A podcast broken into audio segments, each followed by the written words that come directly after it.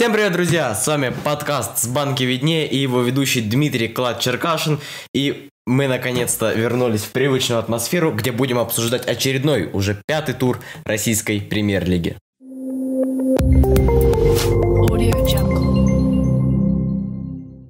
И начнем мы традиционно с первого матча первого игрового дня, коим стал матч Арсенал-Химки. Фаворитом э, в этой встрече с заявным преимуществом являлся клуб из Тулы. И знаете, не без оснований. И учитывая их игру в последних матчах, и то, что Химки уже к пятому туру еще ни разу не победили, впрочем, статус э, команды, которая только что перешла из ФНЛ, они оправдывают. А сам матч получился на не очень оценочный взгляд, да, если взглянуть только вот на эту статистику, то сам матч получился однозначным, но это было не так. Гол первый в этом матче забил Алиев из э, состава Химок, э, благодаря своему шикарному сольному проходу, который, если не попадет в инстаграм аккаунт 433, то уж точно попадет в список самых красивых мячей сезона. На 43-й минуте, незадолго до перерыва, э, случился тоже очень важный момент, который повлияет и на будущую игру Тульского Арсенала, и на мои прогнозы, которые мне надо будет делать, и на сборную России. Э, эпизод, связанный с Евгением Луценко. К сожалению, тот получил травму задней поверхности бедра и пропустит около трех недель, а это значит, что Евгений не сыграет несколько туров ближайших за Тульский Арсенал и не сыграет в матчах Лиги Наций, куда был приглашен, но заявку сборной России мы обсудим чуть позже вместе с вами. Ответный матч игроки Арсенала за мяч э, игроки Арсенала забили аж на 75-й минуте усилиями братьев Кангва и Пантелеева. Э, случилась небольшая перепасовочка да, с центра на правый фланг и далее навес в штрафную, который Эванс Кангва замкнул э, достаточно успешно. И сразу после этого забитого мяча игрок с фамилией Казанцев получил вторую желтую карточку за нарушение которого, к сожалению, не совершал. К сожалению, потому что э, наше судейство и так имеет очень плохую репутацию. А тут еще и воздушная подушка, как назвал ее Игорь Федотов. Еще и система видеоповторов отказалась вмешиваться в этот момент. В общем, произошла очень неприятная ситуация, и Химки доигрывали в меньшинстве, но Арсенал не получилось, не фартануло. Счет 1-1, Химки очередная ничья, Арсенал старался, играл дома, дома они играют качественно. Допустим, матч Арсенал-Уфа, хоть они и проиграли, но забили много. Забили 2, и это был очень яркий матч. Моя ставка, вот это, на тотал голов и гол Тульского арсенала во втором тайме зашла. Еще один матч первого игрового дня случился в Саранске между Тамбовом и Сочи.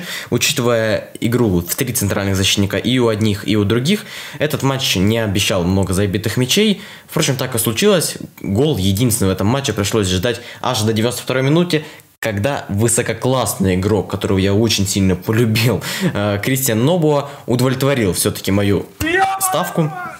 Э, Сочи продолжает удивлять, Нобо опять забил и возглавил список бомбардиров с четырьмя голами и одним ассистом. На Черкизово состоялся матч между Локомотивом и Грозненским Ахматом, и это был первый матч московского клуба, в котором в старте не вышел Алексей Миранчук, потому что в прошлом матче он получил травму, из-за чего он может не перейдет в Аталанту, а может и не сыграет за сборную России, потому что он уже не получил, он точно не сыграет в этом розыгрыше Лиги Наций ближайшем. А, но не так ярко отразилось его отсутствие, хотя Достаточно атакующая игра Локомотива смотрелась в первом тайме уж точно очень.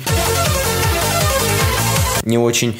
А, но отсутствие Димы Баринова оказалось еще страшнее, потому что на третьем минуте защита Локомотива и полузащита проспала, и Ильин реализовал свой выход один на один и переиграл основного вратаря сборной Маринату Гилерми.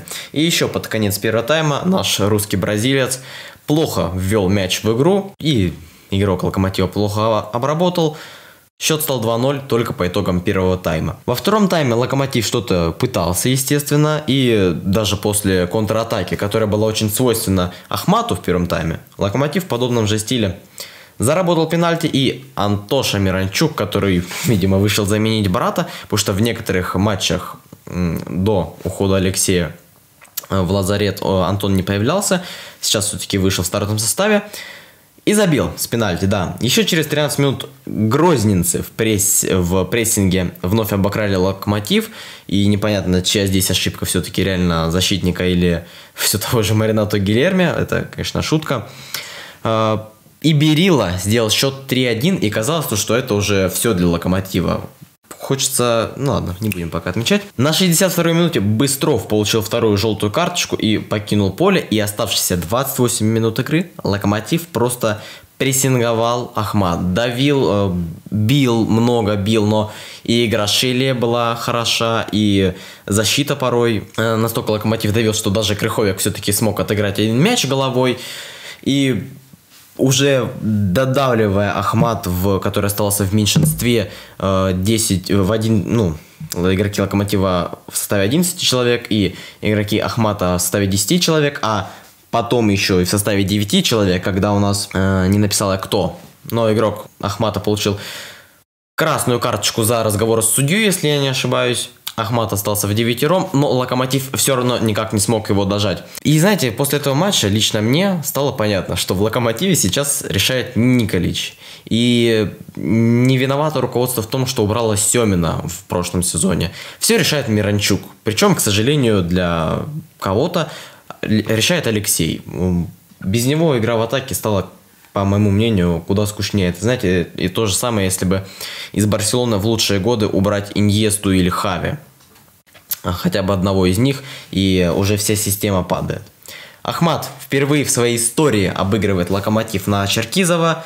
Локомотив терпит уже второе поражение. Да, первое было от Спартака. А сейчас был очень средний Ахмат, который, к сожалению, обыграть не удалось. Спартак приехал, Волгоград приехал, но опять без Саши Кокорина. Уже пятый тур Саша не появляется в стартовом составе. Волгоград к Ротору и экс-президент Ротора, я где-то читал, в, на, отвечая на вопрос, как сыграет Спартак с Ротором, сказал, то, что Спартаку даже Месси не поможет. Да, Месси, который сейчас э, то уходит из Барселоны, то не уходит, даже Спартаку он бы и не помог, да. Впрочем, так оно все и было. Э, первый тайм складывался именно по такому сценарию. Спартак старался пробить очень плотную оборону Ротора. Не получалось, хотя следует отдать должное. Волгоградцы тоже э, не лыком шиты и очень часто проводили опасные контратаки, которые ну, не давал превратиться в гол голкипер московского Спартака Максименко. А далее, что у нас случилось? Единственный мяч в этом матче забил Саша, а, не, извиняюсь, не Саша Соболев. Саша Соболев заработал пенальти и очередное, если можно так сказать, результативное действие в его исполнении реализовал 11-метровый Зелимхан Бакаев. И все, 1-0. Больше в этом матче голов не было. Поздравляем Спартак с тем, что они прошли проверку на оборону. Они э, смогли прорвать такую оборону, которую ну, достаточно сложно прорвать. Э, мне кажется, только Динамо может сравниться с такой плотностью обороны. Динамо которая прямо сейчас играет с «Зенитом». «Спартак» поздравляем с победой. Это будет э, уж точно интересный чемпионат. К пятому туру москвичи меня убедили, то, что э, в этом году провала, такого же, как в прошлом, не будет. Сейчас буду говорить просто я на радостях, потому что матч между Казанским Рубином и Уфой был мной прочитан полностью.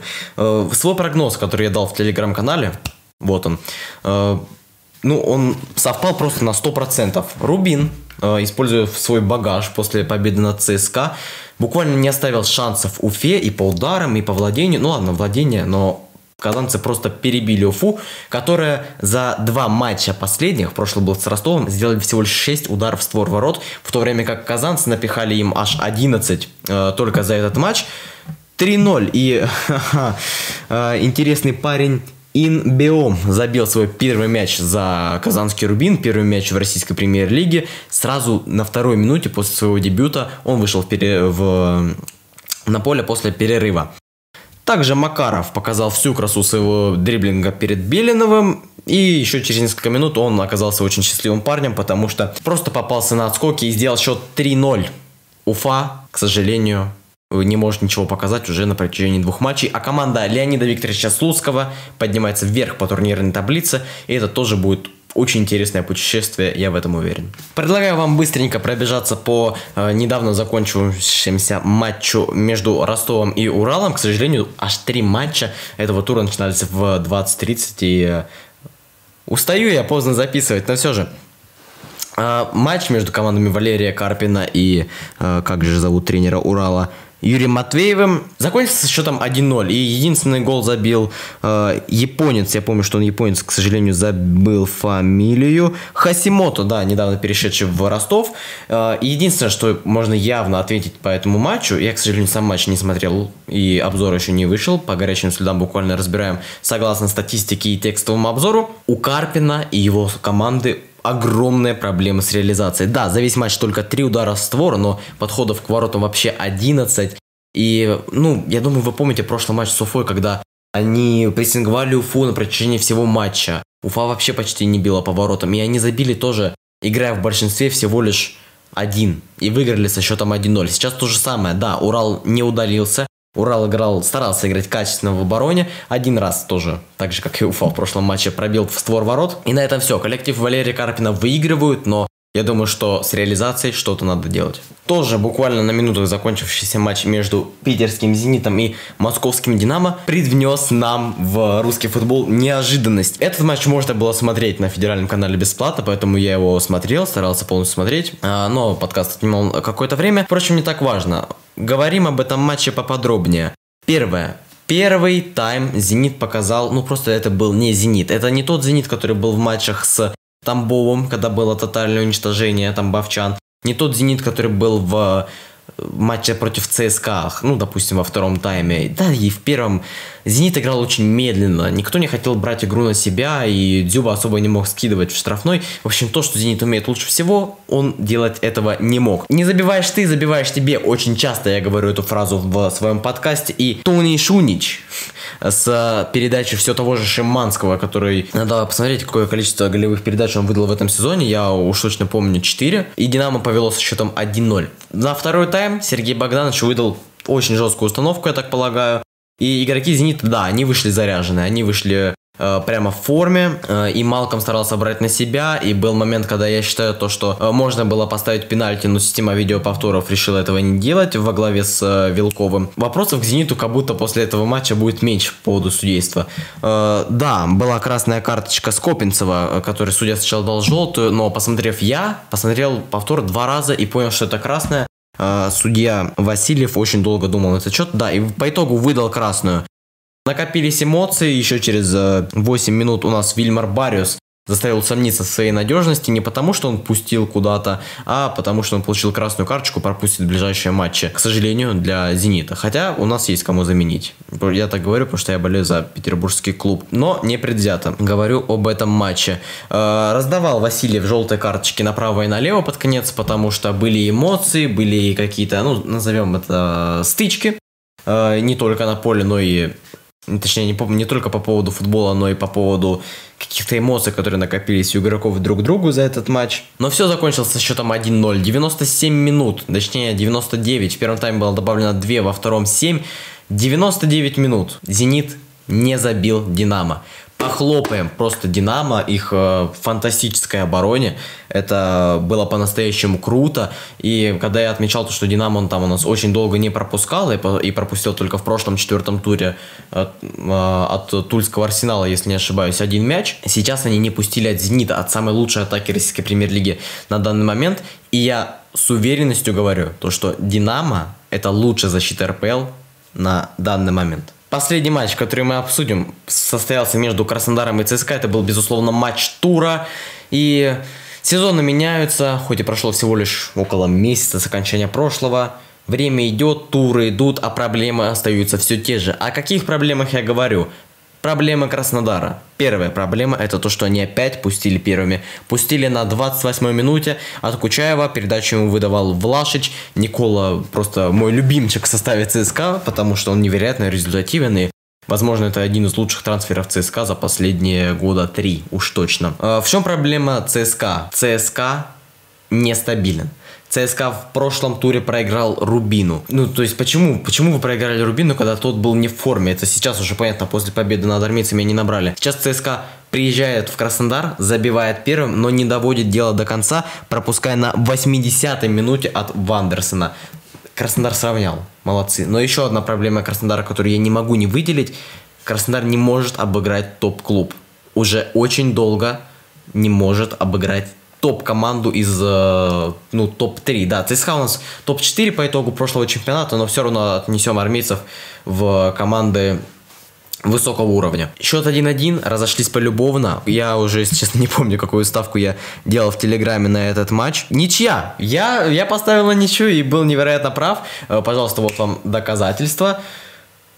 Ничья между Краснодаром и ЦСКА по одному очку. И этот матч ослабит, э, мне кажется, борьбу за лидерство в случае обеих клубов, а ЦСКА продемонстрировал то, то, что старые проблемы остались, и нынешний чемпионат может дать им максимум, мне кажется, четвертое место. К сожалению, для команды Виктора Гончаренко. И сейчас, друзья мои, я предлагаю вам немножечко обсудить э, заявку сборной России на предстоящие два матча Лиги наций, которые они сыграют с Сербией и Венгрией, потому что очень много споров было на этот счет.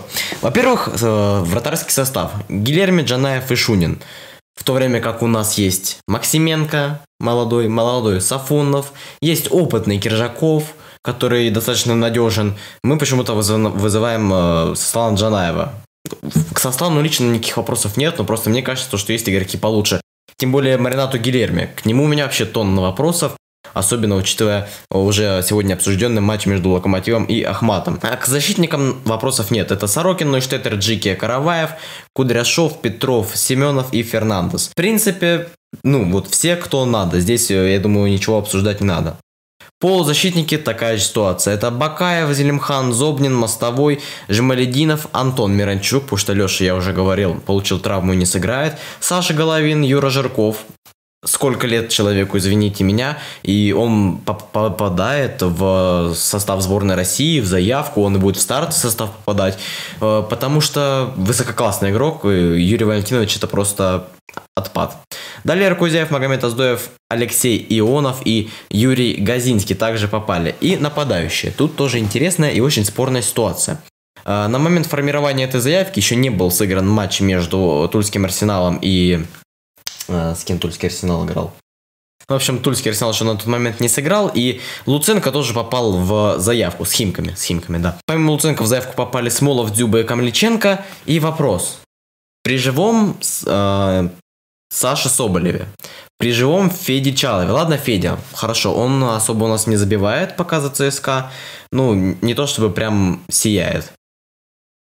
Но Саша Соболев, разве должны быть э, интересы игрока, а игрок именно Дзюба, э, я о нем говорю, потому что у которого конфликт с Соболевым, разве, разве должны быть интересы Артема выше интересов всей сборной? Если они оба могут играть вместе в стартовом составе сборной России, то в чем проблема? Они должны вызываться оба. И не должно быть никакого конфликта. Когда вы играете за сборную России с гербом на груди и с э, гимном страны перед матчем, вы должны просто выходить и выкладываться, несмотря где вы играете. Это Зенит или Рубин или Спартак. Я придерживаюсь вот такого мнения, потому что лично я бы, ну, вместо отозванного Луценко, я не знаю, можно ли поменять заявку, конечно бы призывал Соболева. И даже если бы нет, то Камличенко, возможно, не призывал бы. Смолов пока только, ну, не очень себя показывает, ну, безусловно, можно было бы его и его тоже позвать, но расширить список нападающих до пятерых, но мне кажется, Соболев должен быть в этой сборной обязательно.